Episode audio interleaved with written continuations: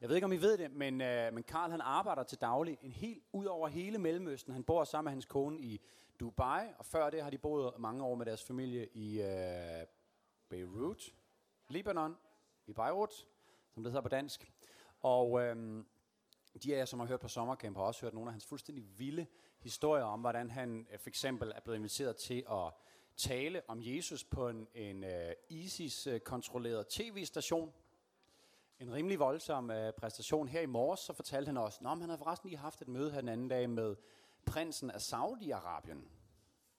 Det lyder også rimelig vildt, synes jeg. Jeg ved ikke, om vi får nogle af de der øh, historier at høre i aften. Det kommer man jo håbe på. Men øh, uanset hvad, så synes jeg, at øh, jeg skal stoppe med at snakke, og han skal begynde med at snakke. Så skal vi ikke lige give ham en hånd. Carl Medaris.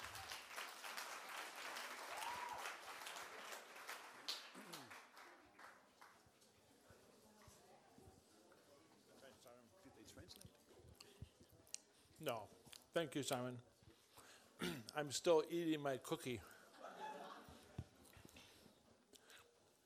I like this church. Cookies and ice cream, Jesus, in that order. Cookies, ice cream, Jesus.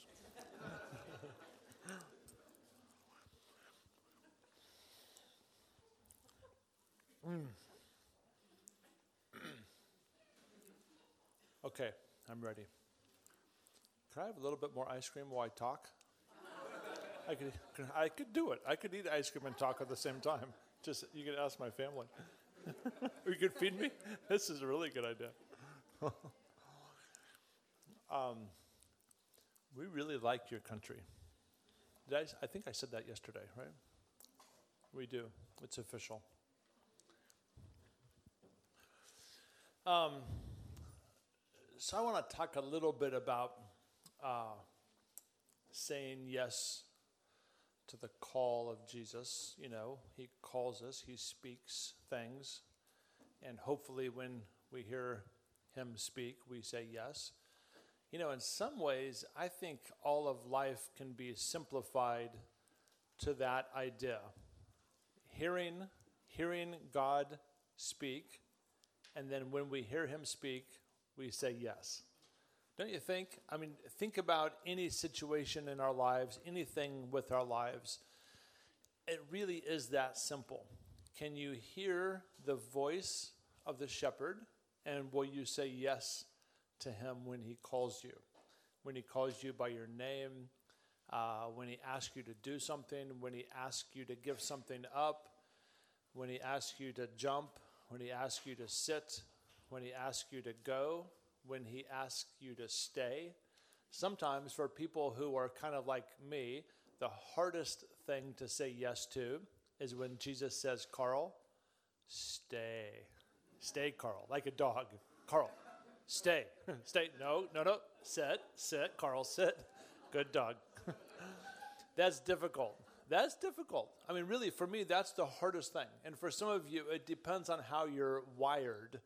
If you're wired to go, then hearing God say, stay, is really difficult. And sometimes he does. Sometimes he wants you to stay. He might want you to stay, for instance, in this city, maybe in this church, and just serve in this church forever. Like, literally, what if you heard God say, I want you to serve this church for the rest of your life, and you're the kind of person who is always ready to go? It's hard to say yes to Jesus sometimes. So that's what I want to talk about. I would say, so I would say leadership. This is how I define leadership. I was just saying to Simon and Hilla that I like to I like to make things very simple because I'm a simple person. I'm not I'm not very well educated.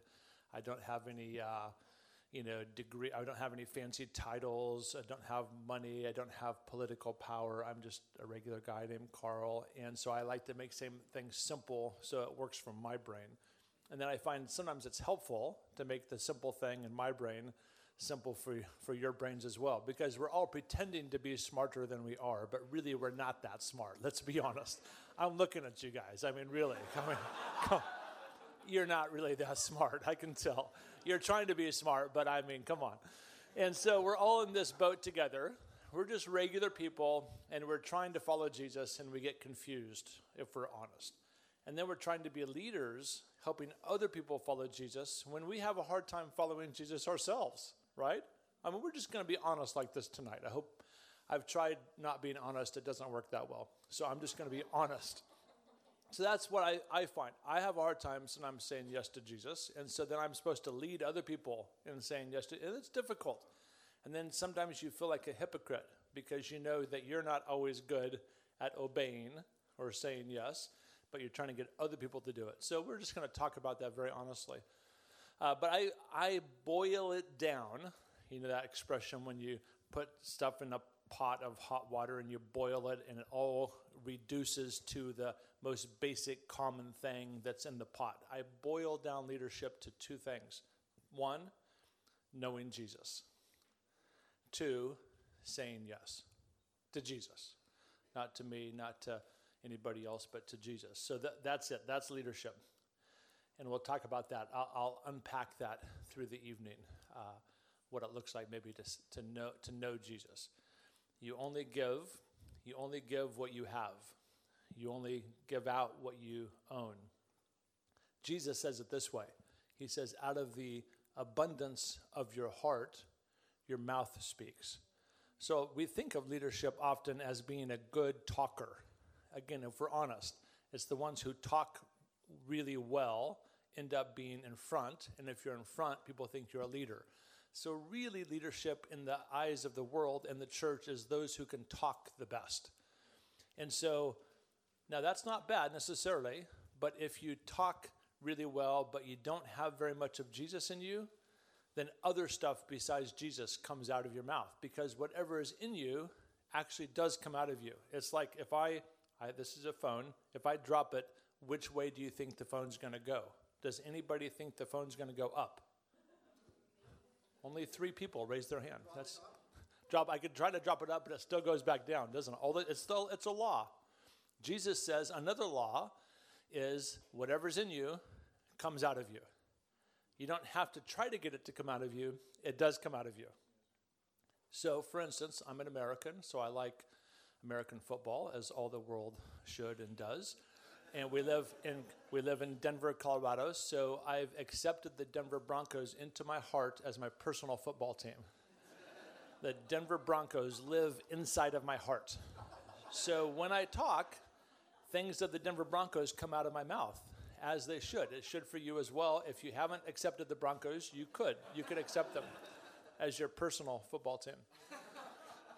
Whatever is in your heart. So I never had to go to a cheerleading uh, seminar on how to cheer for the Broncos. When the quarterback throws a pass to the wide receiver, he catches it beautifully. He runs across the goal line and scores a touchdown.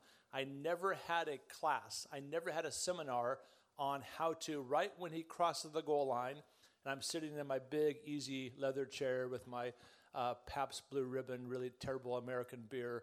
And then I, right when he crosses the goal line, I jump up, I throw my hands both in the air like this, and I say, yay. I never went to that class. I, there, there isn't a class like that because the Denver Broncos are in my heart. It comes out. I automatically, I don't even know how it works, I automatically knew from a very young age that when my football team scores a touchdown, I should cheer. And I should actually be excited, and I actually am excited. Nobody told me to be, be excited. They don't say, Carl, you should be excited. Carl, why are you not being excited? I am excited. I just am excited, especially if they beat the Dallas Cowboys, by the way. Just this, this is for you. Right? So whatever's in your heart. If you love sports, when you talk with other people, sports comes out, which is great. If you love food, these are the things I'm Love, in love with. I'm giving them an order here. Or maybe, maybe food's at the top, actually.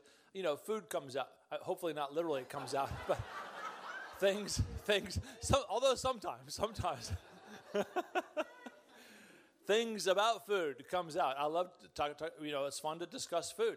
It's fun to discuss fo- sports. It's fun, if you love your family, to discuss your family and talk about your family. It's it's fun to be proud of your kids. It's fun if uh, to to love your wife and to say nice things about your wife. It's fun. I mean, it's good. It's normal things to do. If somebody's telling you, hey, Carl, By the way, when you speak, you should be nice to your uh, to your children. They're your offspring. You should say nice things. If people have to keep telling me that, that's that's there's something not right, right? So, if you know Jesus, if you know him, he will come out. You don't have to try for him to come out. That would be strange. That's a seminar that, that and evangelism seminars are often like that, aren't they? You hear somebody talk to you about you should be out sharing your faith more. You should be sharing your faith more all the time, sharing your faith. No, if anything, I'd tell people, don't. Don't talk about Jesus unless you can't help it. Get that? It's like a little trick. But it's a good trick. It's a good trick, isn't it? Don't talk about Jesus. No, no, no, don't talk about him, because that's weird. If you're trying to talk about him, if you're trying to talk about Jesus, that's strange. That's an odd thing to do. Don't talk about him unless you can't help it, unless he's packed in there so much that when you open your mouth, he comes out. See, leadership really, I mean, just think about what the word leader, the word leader means you're just maybe one step in front of somebody else. And that's not in a Not in a worldly sort of way that I'm in charge of you. It's not like that at all. It just means I'm going, I'm going to go over here, and if you want to come, you can come with me. And then usually most people don't follow you, right? Most people don't follow us as leaders, but a few do. A few people do. And I think the the closer we are to Jesus, and the more people, the more people see Jesus in us and coming through us and coming out of our mouth and coming out of our actions, the more they see Jesus, people are act, actually attracted to follow Jesus, but they can't see Jesus, they can see you. So they follow you. I think that's what leadership is. You doing something first, you taking the first step, and then kind of, I mean, you might say, you might kind of wave a flag, you might do that and say, hey, I'm going over there just in case anybody wants to come, which is always, that's a risk, risky thing, isn't it?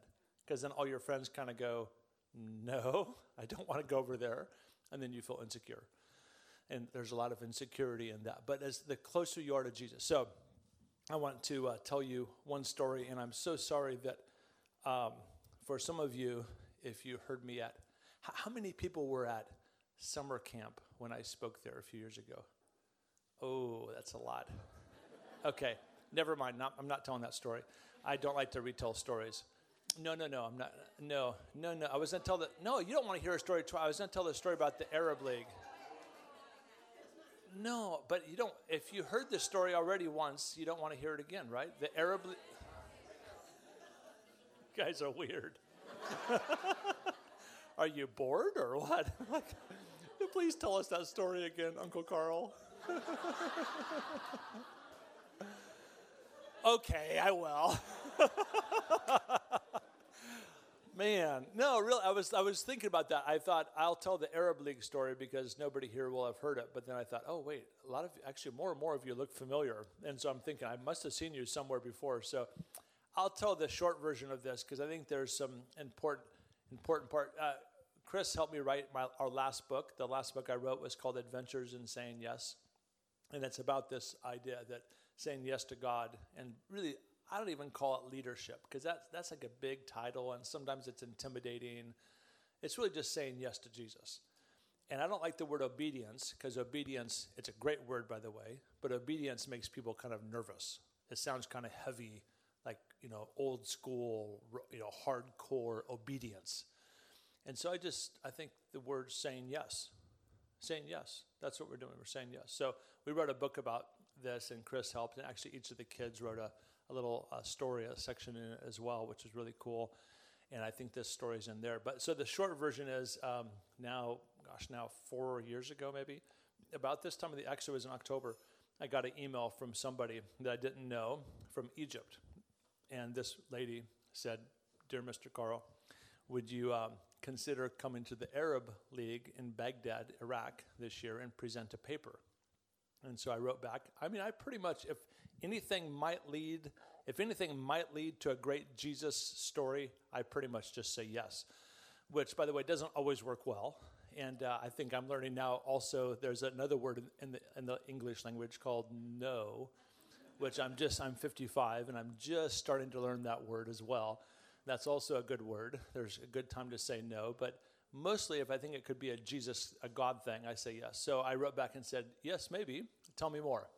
And she wrote back and said, well, the conference is about justice, justice and injustice in the Arab world, which means uh, Israel and America are bad and are doing bad things to us, and we want justice. I mean, that's really what that means. But the, the conference title was Justice in the Arab World. And we'd like you to pr- present a paper on justice. I wrote back and said, I don't do that. I only write and speak about Jesus. And she wrote right back and said, uh, I don't think that works, but I'll ask my boss. And the next email I got was from the general secretary of the Arab League, and he said, Dear Mister Carl, um, yes, we're a political a political organization. I don't know if you know the Arab League. I said, I was thinking, of course I know the Arab League, and we're uh, and we don't talk about religious things. So could you just come and talk about justice without Jesus? And I wrote back and said, um, no. And I think Jesus works well because Jesus was very political and wasn't religious. Because he said, we're a political conference and not religious. And I said, that's perfect because Jesus was political and not religious. And he wrote back literally one word. He said, what? Literally, it was what with like four question marks. Like, what are you talking about? And I wrote back and said, I don't know if you know very much about Jesus, but yes, he was very political. Everything that Jesus said was political. I mean, the reason why they killed him is because he came to start a new kingdom, and they already had a kingdom.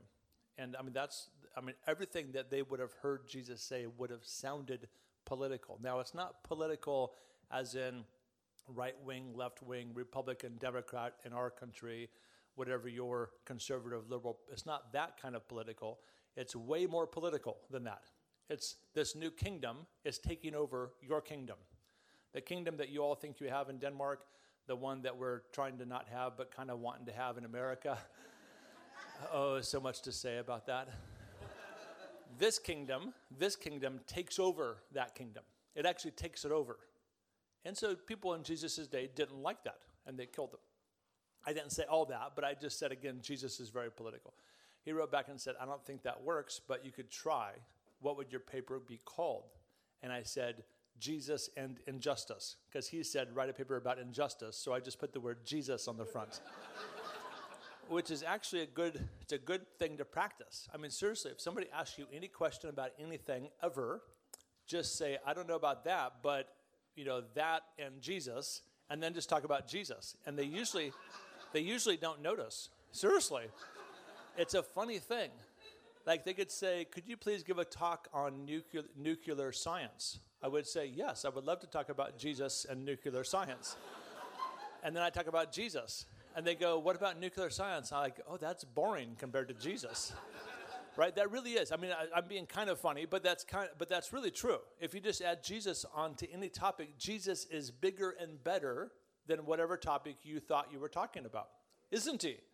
Think about it. I mean, who who created nuclear? I don't even know what nuclear is, really. I mean, stuff separating or blowing up or fission or fusion. I don't even know, see? But Jesus is so much more interesting than that. And science, science is awesome, but Jesus is what is what be, is behind all of that. History, I love, that's my area. I, my degree is in history.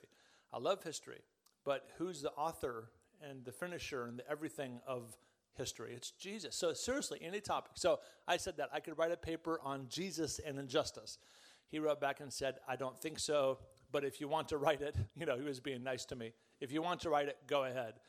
So I wrote a five-page paper called Jesus and Injustice. And what's fun about this, doing this, and you'll see this when you start doing this. You see what I just did there? When you start doing this, you'll see that when you add Jesus to any topic, it forces you to think about how Jesus thinks about that topic. See, Jesus believed things. We talk about believing in Jesus, but I want to start believing like Jesus. I want to believe what Jesus believed. Believing in Jesus is great. That leads to salvation. Believing like Jesus changes your life. Believing what Jesus believed changes how you think. It changes how you talk. It changes how you act. I want to believe what Jesus believed. For instance, Jesus believes in this big kingdom called God's kingdom. Do I believe in God's kingdom? Jesus believed that God was like Abba, like Papa, like your daddy, Do I believe that God is like a daddy? This is what Jesus believed. Jesus was unique. He was the first one ever that talked about God like his daddy, like your papa who you sit on his lap and he hugs you and he tickles you and he plays with you and he comforts you. This is the first time God has ever been described like this in the history of the world. And still till now, other religions don't describe God like Abba. But Jesus did. Jesus believed God was like Abba. These are things that Jesus believed. It's a fun, by the way, it's a fun exercise to go through the Gospels. Try this. Go through Matthew, Mark, Luke, and John a hundred times and look for the beliefs of Jesus. I've found maybe fifty-two, fifty-three beliefs of Jesus that I've identified, that I've written down. And it's a beautiful thing to study. So I wrote the paper, Jesus and Injustice. And it forced me to think, what does Jesus think about injustice? You can't just say that Jesus is against it. Everybody's against injustice, by the way. Nobody wants injustice to be done to them. That's why all marriages have fights. If Chris would always treat me exactly the way I want to be treated, I would always be nice back to her, and vice versa. But a fight happens when the other person is waiting for you to act justly to me. Nations go to war over the other one not treating them the way they want to be treated. So everybody's against injustice. Muhammad of Islam was against injustice being done to him. Judaism is against injustice. Everybody's against injustice. Everybody wants the society to be just, which means from their perspective that you treat me nice. What is unique about Jesus is forgiveness. Forgiveness wins the day over injustice. It conquers even the need for justice. When somebody treats you wrong, you can choose all by yourself to forgive that person, freeing yourself, right? That's what's unique about Jesus. And actually, in lots of ways, of all religious figures, this idea of forgiveness. So in, in politics, you hear of bilateral treaties, right? Bilateral means two side. So this nation and that nation should agree, and then they do the thing they agreed on. Unilateralism is when one country has all the power, has the upper hand. Mostly these days it's America, maybe it's Russia. I mean, the most powerful countries, they do what they want to do, even without asking for help. So when America goes into a country to help them, we kind of ask other countries to join. But whether you join or not, America goes in to Iraq or Somalia or whatever, right? Because they have, they can, because they can do that. They can act unilaterally because they're the strong one. What Jesus does is also unilateral. It's also one person choosing, but it's the weak person choosing to win the day over the strong person. Because the weak person who has been hurt can choose to forgive the strong one who hurt them, and the weak person wins. The strong person is still fighting and still angry and still unforgiving, and they're still waiting for justice. You just moved on. You win. You're free. That's forgiveness. That's what Jesus did. That's what the cross is. Jesus all by himself did that once and for all, for all time on the cross. He forgave the sins of the world forever, all by himself. I mean, we could say God. I don't want to, I'm not making a Trinitarian comment. I'm saying Jesus himself died. He chose to allow himself to die, to forgive the world all by himself. It doesn't mean we deserve it. Doesn't mean we, it's, it's not justice. That's actually, it's not justice. Now, theologians try to make it feel like justice, and you can do that, but really it's forgiveness. So I wrote my whole paper about this, that Jesus' way to conquer justice, injustice issues is by forgiveness. And I even say, the last section, I have a big, bold headline, How the Palestinians Can Win, just to make sure he's still reading. Because, of course, remember again, when the Arab League is thinking about justice and injustice, they're thinking about how Israel took the land of the Palestinians and is treating them badly. I'm not making a comment on that. I'm just saying if I was at the Israeli conference on injustice, it would be the opposite. but it's not. This is the Arab League, and that's what they think. I'm not saying that's right or wrong, what percentages are, but every Israeli thinks, I mean, every Palestinian thinks that the Israelis stole their land and are now mistreating them. And there's obviously some truth to that. And we could discuss percentages of truth, but there's some truth to that. So I said how the Palestinians could win. And I said they could forgive the Israelis. If they forgive them, they win. They win. I mean, really, honestly. And do you know that when nations have done this in the past, the nation wins? Do you know that that's what Desmond Tutu and Nelson Mandela and the Truth and Reconciliation Commission of South Africa did? Do you know the story? They would bring forward people who would beg for that, who would uh, confess their crime during the apartheid days before a panel of judges. The person would confess their crime. I killed ten black people. And usually they would say, and I'm so sorry. But not always. But they would confess their crime. The judge then, the judge would say, you are guilty of death, or you are guilty of twenty-five years in prison, or whatever. And by the power that's given to us as the Truth and Reconciliation Commission, we forgive you. And they would literally say, go and don't do that anymore. Does that sound like something Jesus said? Isn't that amazing? And they rescued a nation from potentially being in conflict forever. When nations do what Jesus said, it changes nations. So I wrote the paper. I sent it off to him, and I just thought, I don't even care if he says yes or no. I don't care what he thinks. This is what I do. I'm not changing. I'm not saying that I won't talk about Jesus. You heard, if you heard of TED Talks, TED, T E D, whatever, technology, education, design, I was asked to give a TED Talk. And so I was interviewing to get the main stage for TED. And they wanted me to talk about peacemaking in the Middle East. And I said, I'd be happy to talk about peacemaking in the Middle East. And the way we make peace in the Middle East is through Jesus. And they go, oh, we're not religious. I go, perfect, because Jesus wasn't religious. And they're like, yeah, yeah, yeah, yeah, yeah, yeah. No, but seriously, we don't, we don't talk about Jesus either. I go, well, then I'm not doing it. They said, okay, goodbye. And then that was it. So, no great story from that, but I'm just telling you that. I'm I'm not going to, why would I, why would, why would any of us talk about anything else besides Jesus? There's nothing as interesting. So I sent the paper off. About two hours later, he wrote back, and his email started with, oh my. And then he said, I don't think this will work, but I will run up by the other five members of the committee for this conference in Baghdad, Iraq. And the next day, he wrote back and said, I don't know what happened, but they all thought it was very interesting, a unique perspective, and we'd like to invite you to come, and we would be happy to pay for you to fly on business class on Emirates Air. And that's when I heard God speak very clearly to me. So I said, yes, Lord, here I am. Send, send me anywhere, anytime on business class internationally. And uh, then I asked, I said, I don't travel alone, so could I bring a friend or two? And they wrote back and said, we'll pay for you and three. I only said one or two, but they said three. So I found three friends. So four of us went off to Baghdad. And we're flying through Beirut, actually. And we stopped in Beirut for the night. And that's where we grew up. That's where Anna grew up. That's where we lived for twelve years. And, um, and I got a text on my phone from Mohammed, the the General Secretary of the Arab League.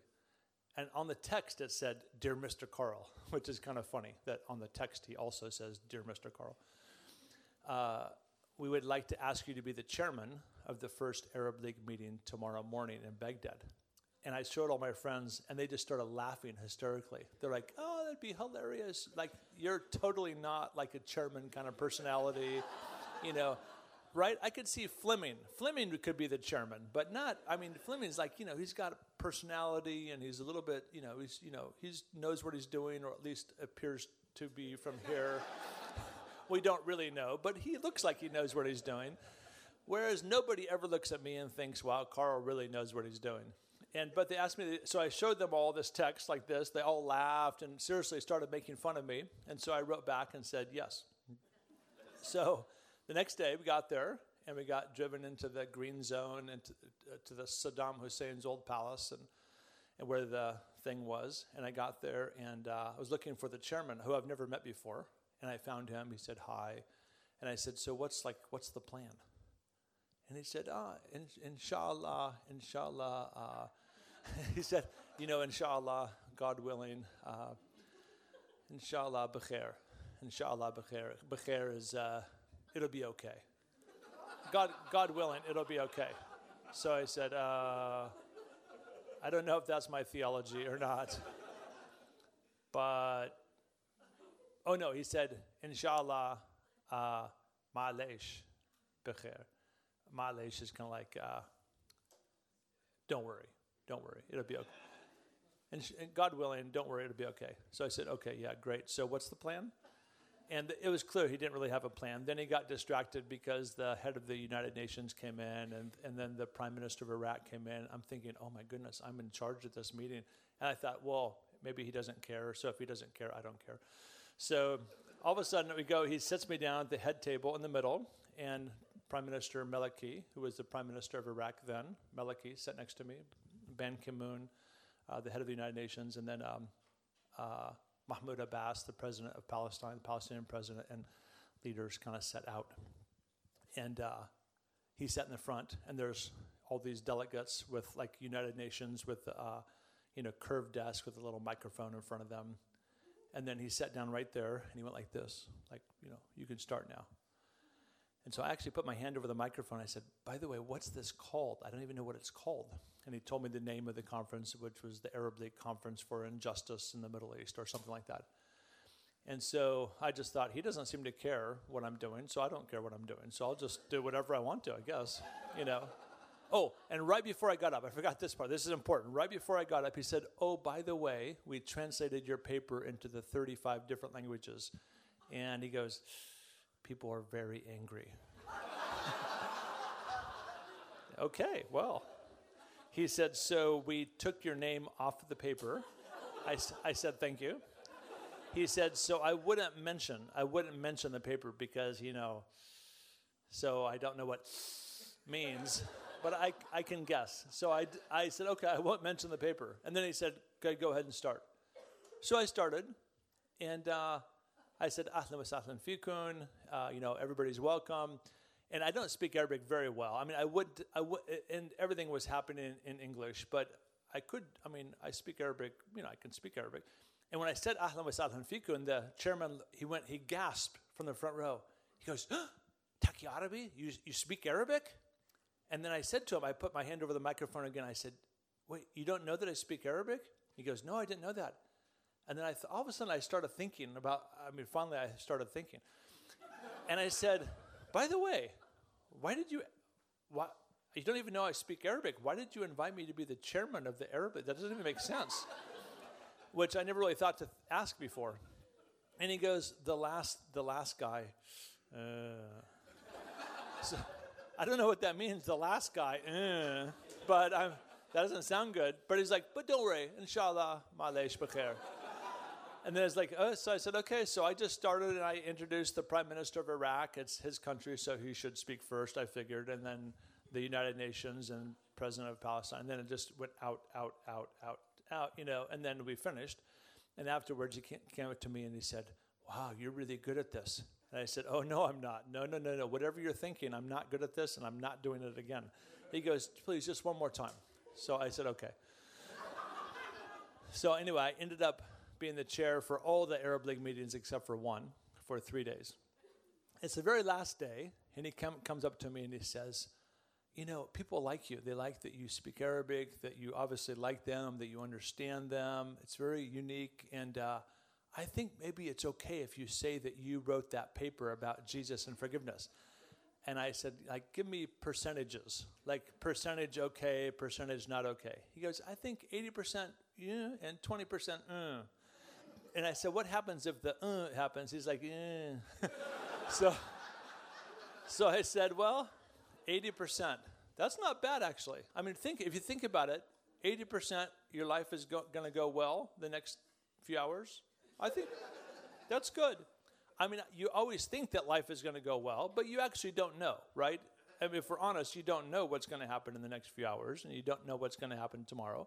But I think eighty percent is not bad. So I said, okay, I'll, I said, I'll do it if we end up with fifteen minutes extra at the end, which I'm thinking there's obviously no way that ever happens with Arabs because they talk like forever. So um, sure enough, we ended, we ended, and there was fifteen minutes left at the end, exactly.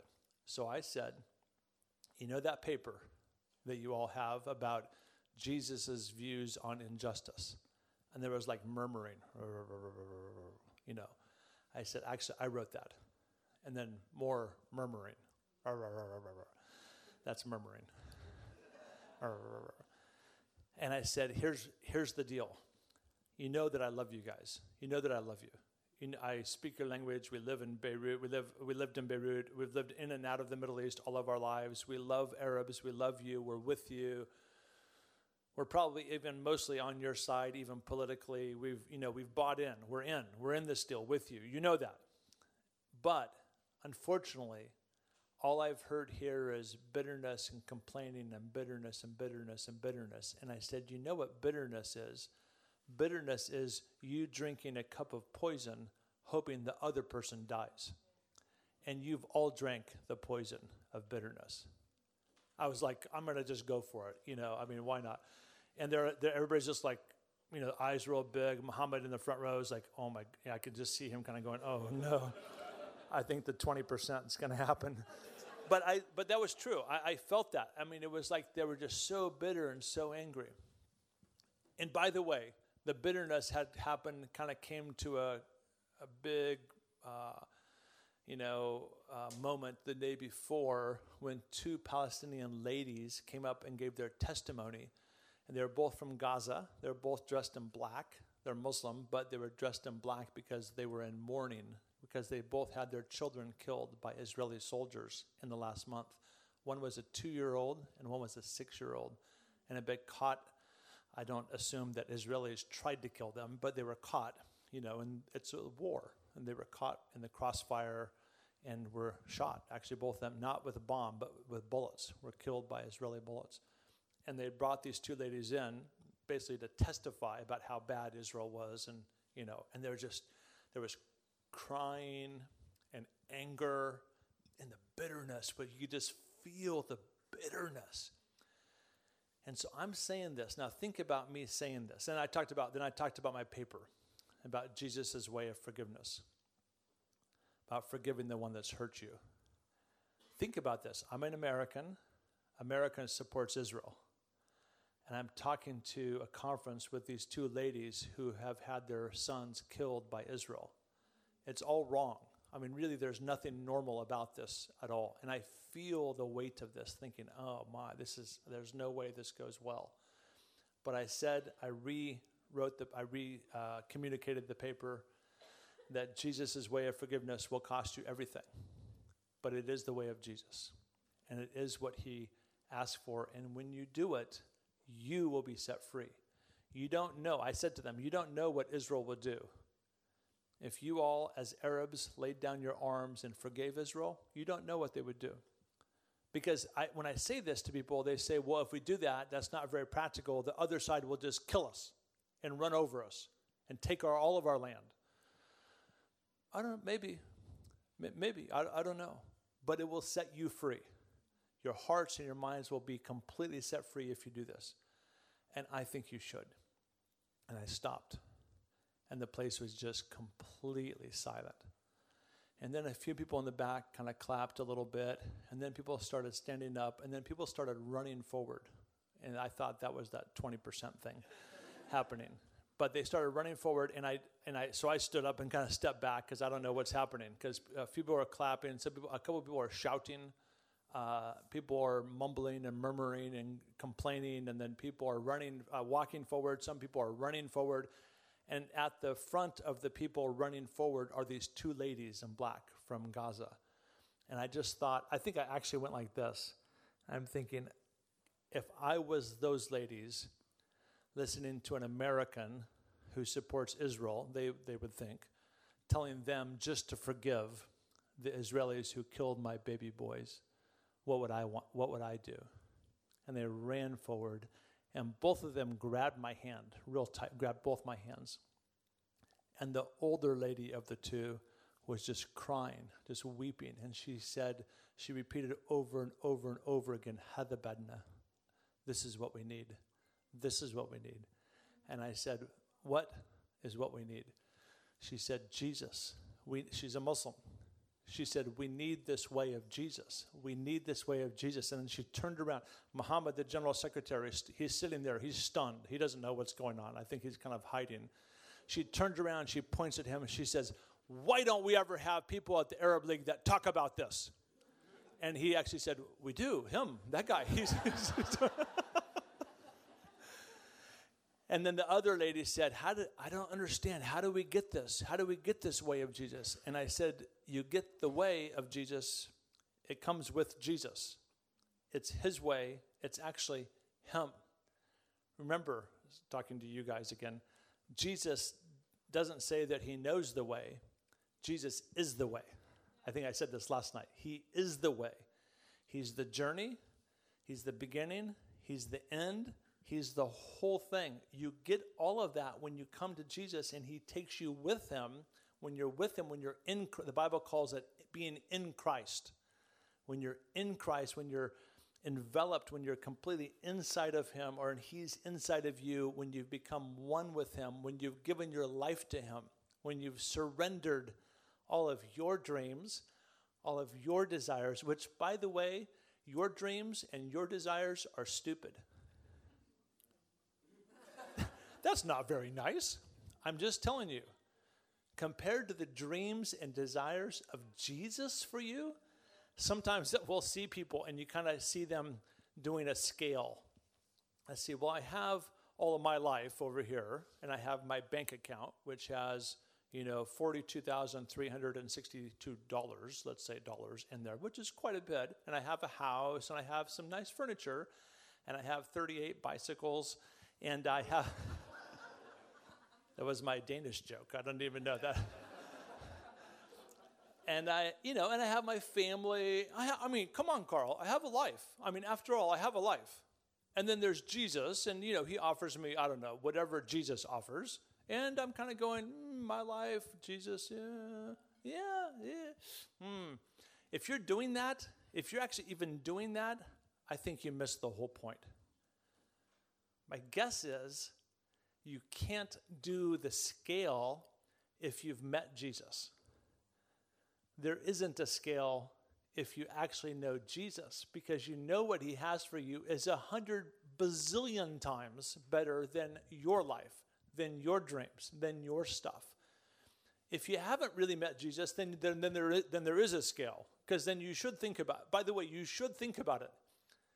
Before you meet Jesus, you should think, uh, well, let's see. He says to find my life, I have to lose my life.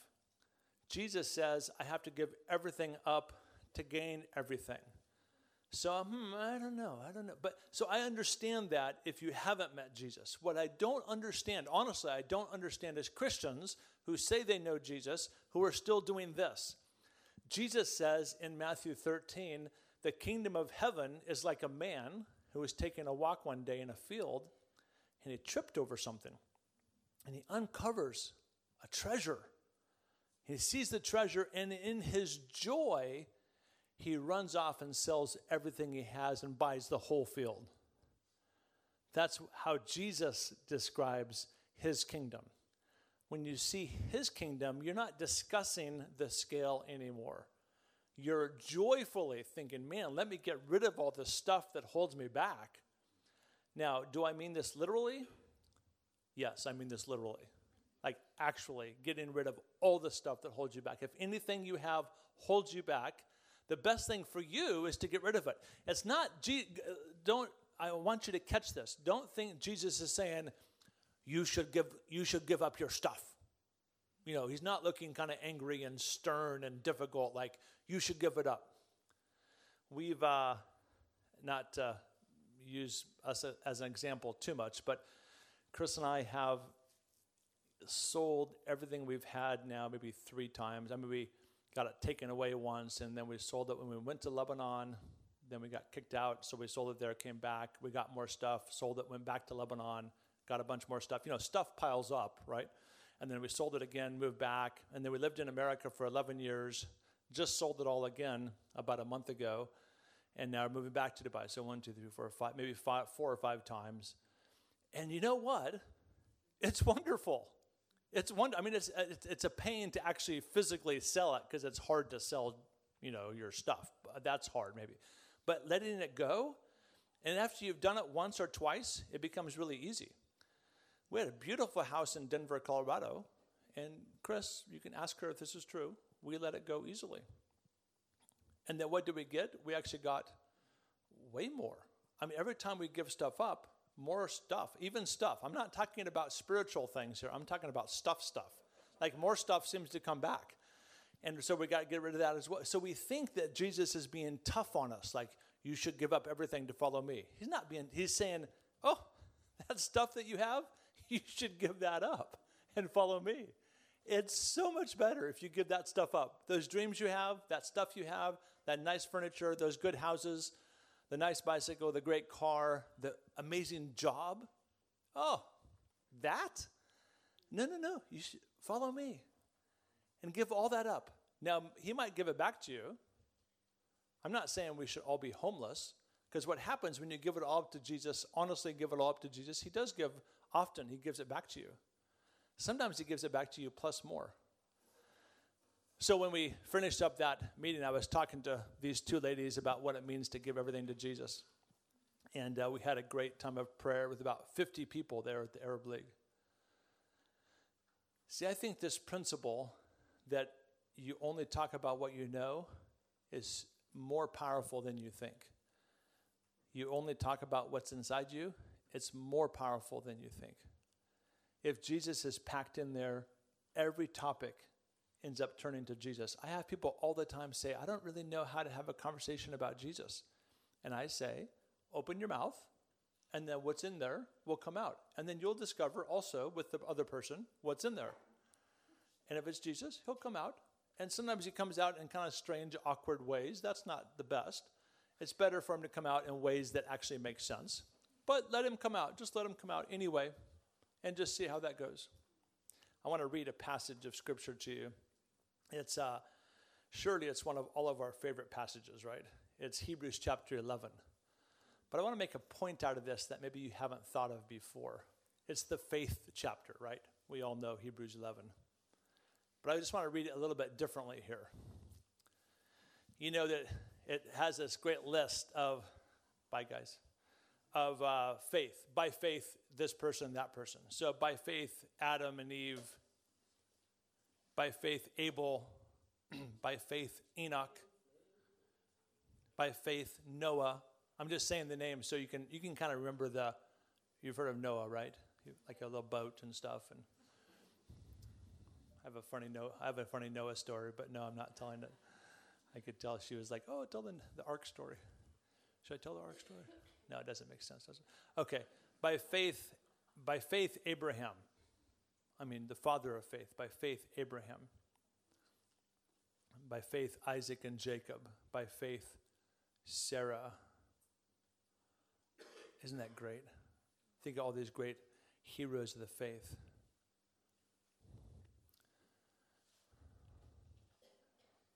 It's amazing. By faith, Isaac and Jacob, again Jacob, then Joseph. By faith, Joseph.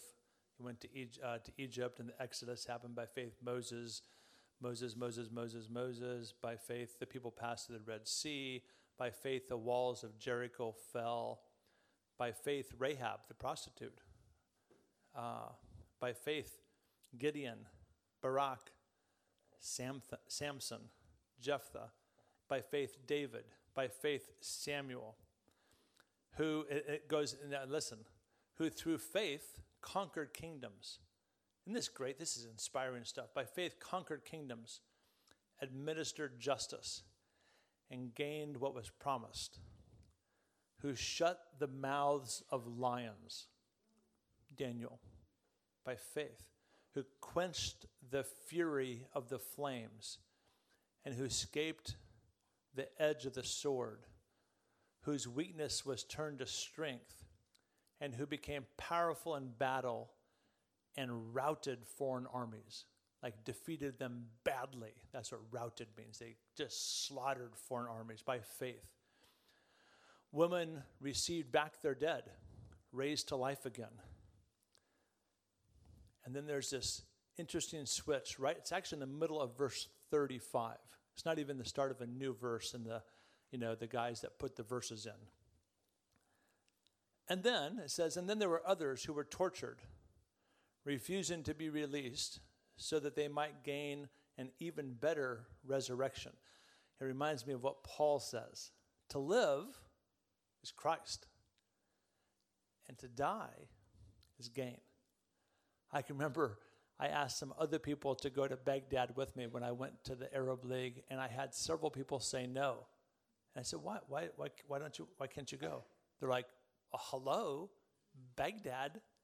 And I go, hello, I don't know what you mean. It's a great city. Have you ever heard of the Tigris and Euphrates? They come together in Baghdad. The best fish restaurants in the world are on the borders of the Tigris and Euphrates in Baghdad. They're like, Carl, it's dangerous. And I go, so what might happen? I'm just making fun of them at this point. What could happen? They said, death. Like they really had a good point there. Like they got me on that one. Oh, death. Oh, my. We won't, don't want that because you know what happens when you die. You see Jesus. You don't want that. I mean, think about that. I'm making fun of that a little bit. No, actually a lot. Because the thing that we're most afraid of is some, right, for a lot of people is death. Now, I have to be honest. I'm afraid of dying. The "een" part doesn't sound fun. Dying, no, doesn't sound fun. But being dead, that's not bad. Dying probably isn't fun. But being dead means you're with God. I think that's what we believe that, right? Do we believe that? Do we actually believe that, though? Do we really believe that? That death has no sting. That Jesus literally conquered death. If you are in Christ, you are alive forever. It doesn't, heaven doesn't start someday. If you are in Jesus, you are alive forever right now. Your forever life starts right now. But so many people think death is so scary. So here it says, so somewhere to, uh, some faced some faced jeers, like na na na na na na, you know, kind of like making fun of them, beatings, chains, and imprisonment. Then it gets really nice. They were put to death by stoning. See, that's the "een" part that I don't like. Stoning, that wouldn't be fun. They were sawed in two. Ew. They were killed by the sword. They went about in sheepskins and, do- and goatskins, destitute, persecuted, mistreated. The world was not worthy of them. They wandered in deserts and mountains, living in caves and holes in the ground. Praise the Lord. Isn't that wonderful? That's so encouraging. Isn't it funny that when we preach Hebrews eleven, we never preach that part? We just preached that by faith we were conquering and routing armies, and we were conquering and winning and beating and, and winning and awesome and, and people coming back to life, dead people coming back to life, and really wonderful things happening. The church is growing, and there's like one hundred people at your leadership meeting. Isn't this great? But I could just see Jesus delivering a message like this and saying, yes, it is. And by the way, it is.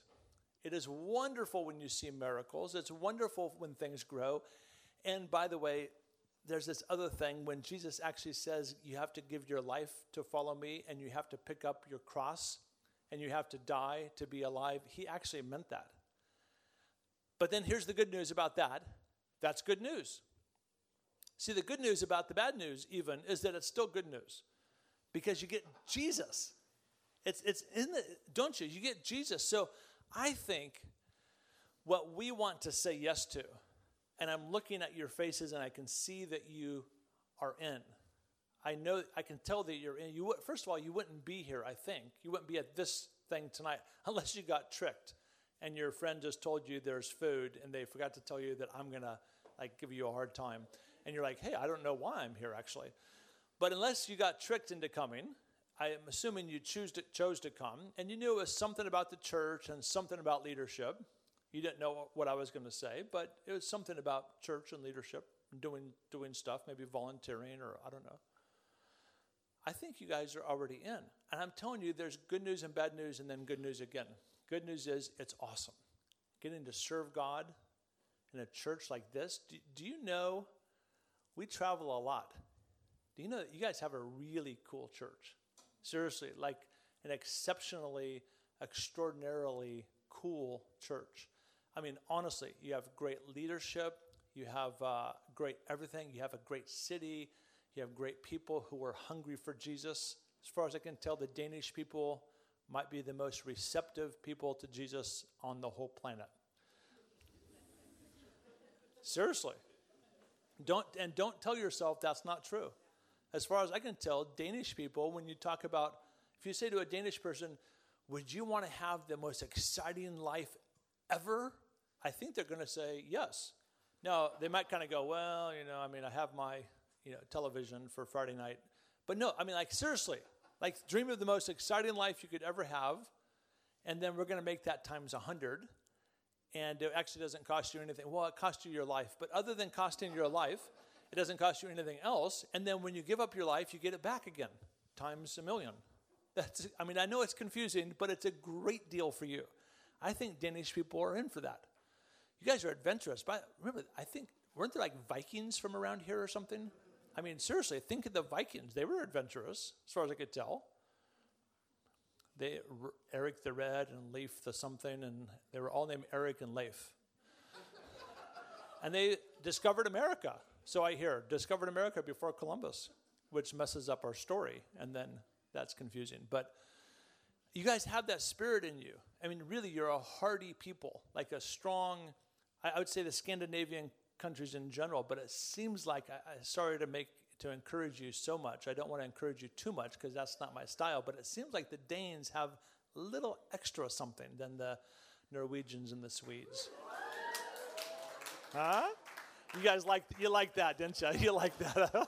That's your favorite part of the whole talk. And actually, I hate to say it, but it feels it actually feels kind of true. It does feel, now you have to be really careful because that can end up being pride, which obviously it is already, and so you should repent of that right now. But the Danes, you guys are awesome. You're you're amazing, and the people in this country want to know Jesus. They want life. They want adventure. They want all that God has for them. They just don't know. And when you say church, they think of a dead. There's actually one. Uh, Just down the, I mean, there's lots of them around here, but just one down this street, kind of, yeah, down that way. And it's closed down. There's a fence around it. It looks kind of scary. Whenever we walk by it at night, it looks kind of creepy. And then when you say church, they might be thinking of that. Or they thought of where they went when they were a kid. That's boring and irrelevant, not very interesting. But they don't know what you're talking about. They want this. And you guys have it. All you have to do is lead into it. And leadership, remember, leadership is you know Jesus and you say yes. You say yes to Jesus. Now, my guess is he's calling every one of you. Every one of you. Leadership, the other reason why I don't really like the word leadership is it sounds like it's for people named Fleming.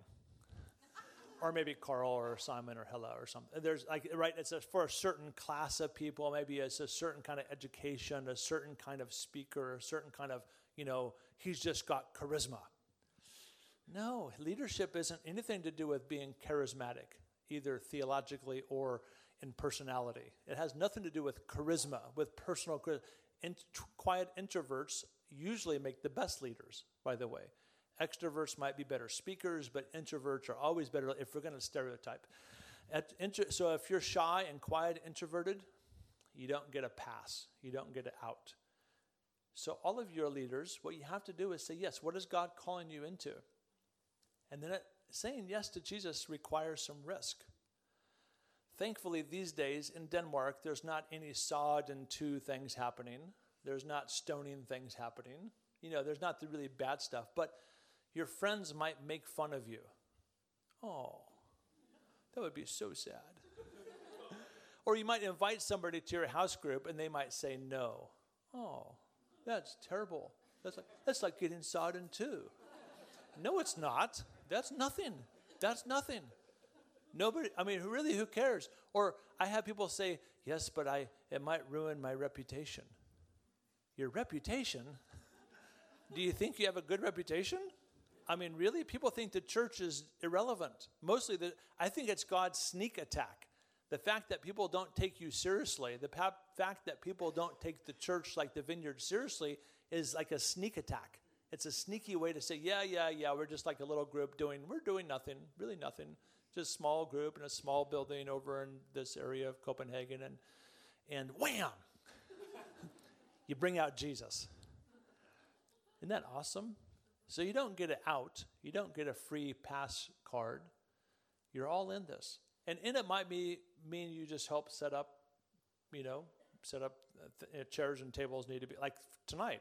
Do you think about how those tables got there? They got there. Somebody, somebody lit all those candles. That's leadership. Lighting candles is leadership. Having a small group in your home is leadership. And all you have to do to do that, now there's details, like you should know a lot about Jesus, not just something. But to start, you just need to know something about it. If you just know one thing about Jesus more than the person you're talking to, boom, you're a leader. You just tell them the one thing that you know that they don't know, and you're in charge. You're you're leading them. Isn't that cool? No, you should get better and better. You should know more and more stuff about Jesus, so because then they're going to catch up really fast. Because new people get excited about Jesus more than we are sometimes, and they read a lot, and they come back to you with questions, and you don't know the answer. So you got to keep working to keep ahead of them one step. That's leadership too.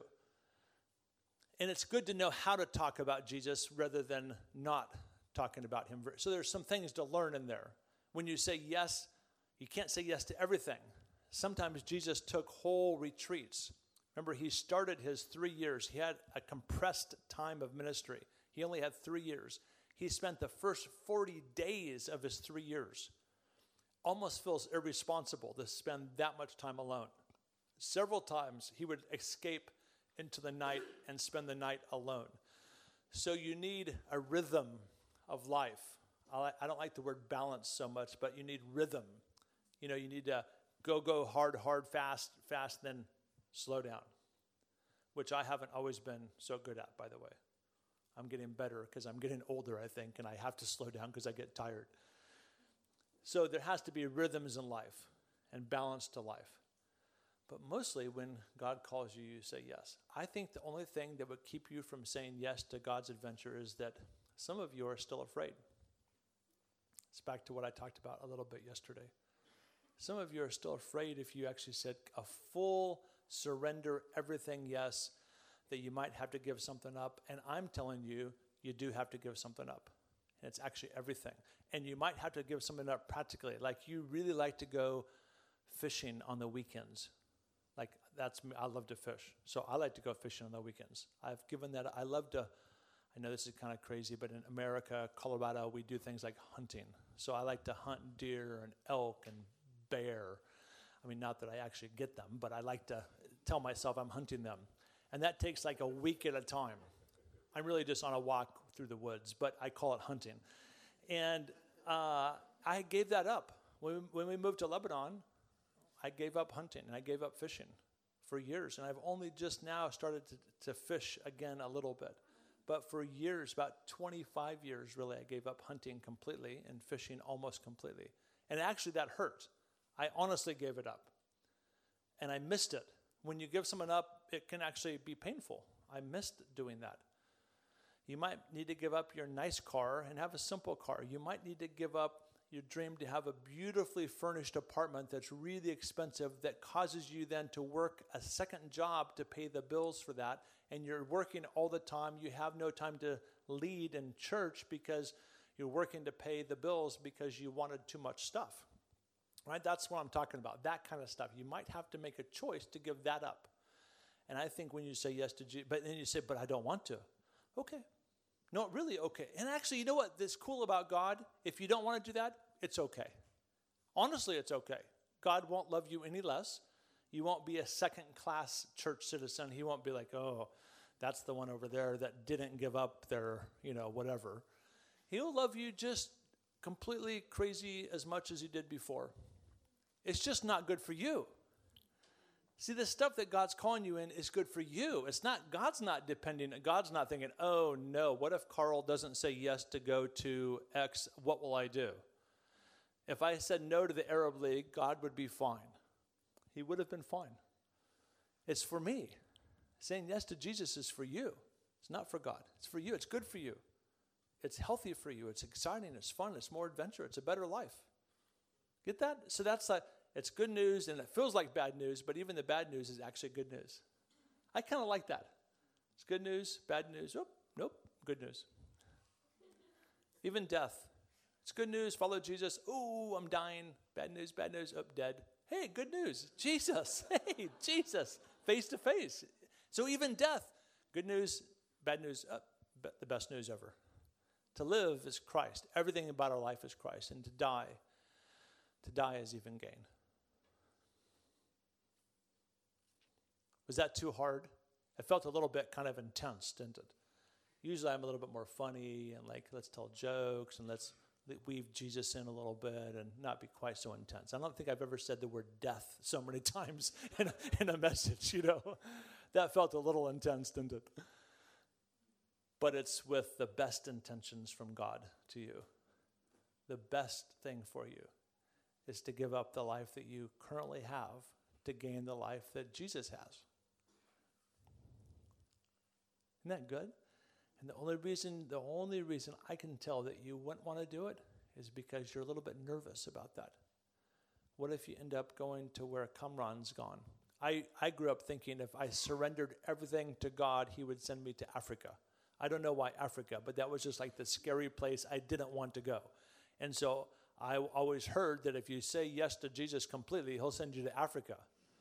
Now, with me, with me, that didn't work because I wanted to go to Africa. I wanted to go anywhere. So I'm like, okay, yes, I'm in. I'm in. Send me someplace. And then he didn't. He didn't send me there. I was like, come on. You said that I'd go to Africa.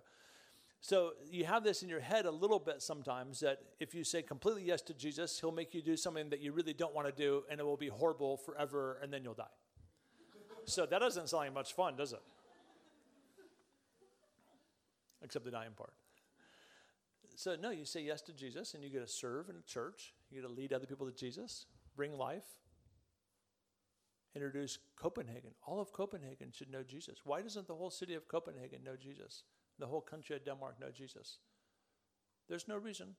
It's just that we're not, you know, he's not in there enough for him to come out. So I think, I mean, you guys help me. I think what the one thing that's on my heart to pray for you you all tonight really is this thing of fear that holds us back. And I want to say this about fear. Fear's real. If you're afraid of something, you're afraid of something. I mean, don't pretend like it's not there. It's not positive talk. You don't talk yourself out of fear. What drives out fear is not courage. What drives out fear is not bravery. What drives out fear is love. The object of your love has to be greater than the object of your fear. The thing that you love has to be greater than the thing that you fear. If you love Jesus, he is greater than whatever you're afraid of. But if your house and your money and your life is actually greater than Jesus, then fear will drive out love. Because one of the two exists in your heart. They both can't coexist. You either get fear or you get love. And love's not a warm, fuzzy feeling where we sing a song and have a group hug and sing sing Kumbaya. Love, love is this most powerful emotion, this most powerful, tangible thing, and it has a name. God is love.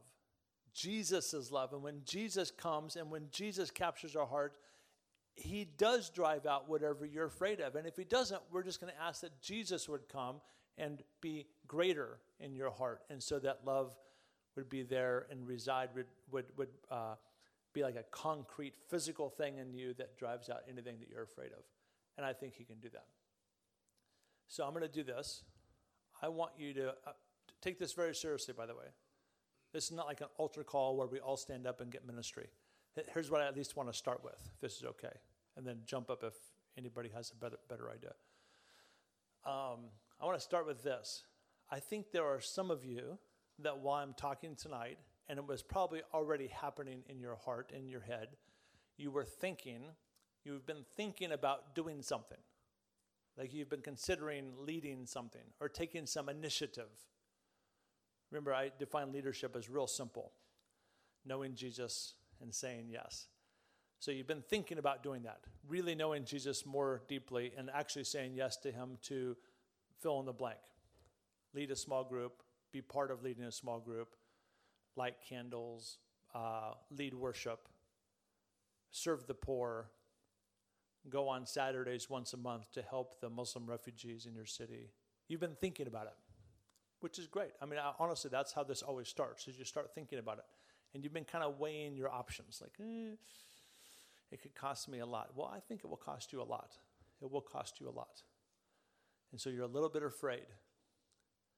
What's holding you back is fear of losing something, fear of giving up something. It's very practical. So if that's you, if what I just described is you, I'm going to make this hard on you while we're all just looking around, and we're going to stare at you when you stand. I'm going to ask you to stand up, and we're going to all look at you like, oh, man, what's your problem? You stood up? What are you afraid of? Come on, man. Are you afraid of, you're afraid of that? That's embarrassing. It's going to be, it's horribly embarrassing to stand up in front of everybody. You shouldn't do it unless you can't help it. And I think by you standing up, you'll break that. Because we're going to all look at you. We're going to go, ha, you stood up. I saw you stand up, man. What are you doing? So what do you, what's on your heart? Like, what are you going to commit to? I think I could, I'll, I'll pray for you, but I wouldn't need to even pray for you because you're doing it by standing up. You're saying, yep, I've been kind of a chicken. I'm a little bit afraid.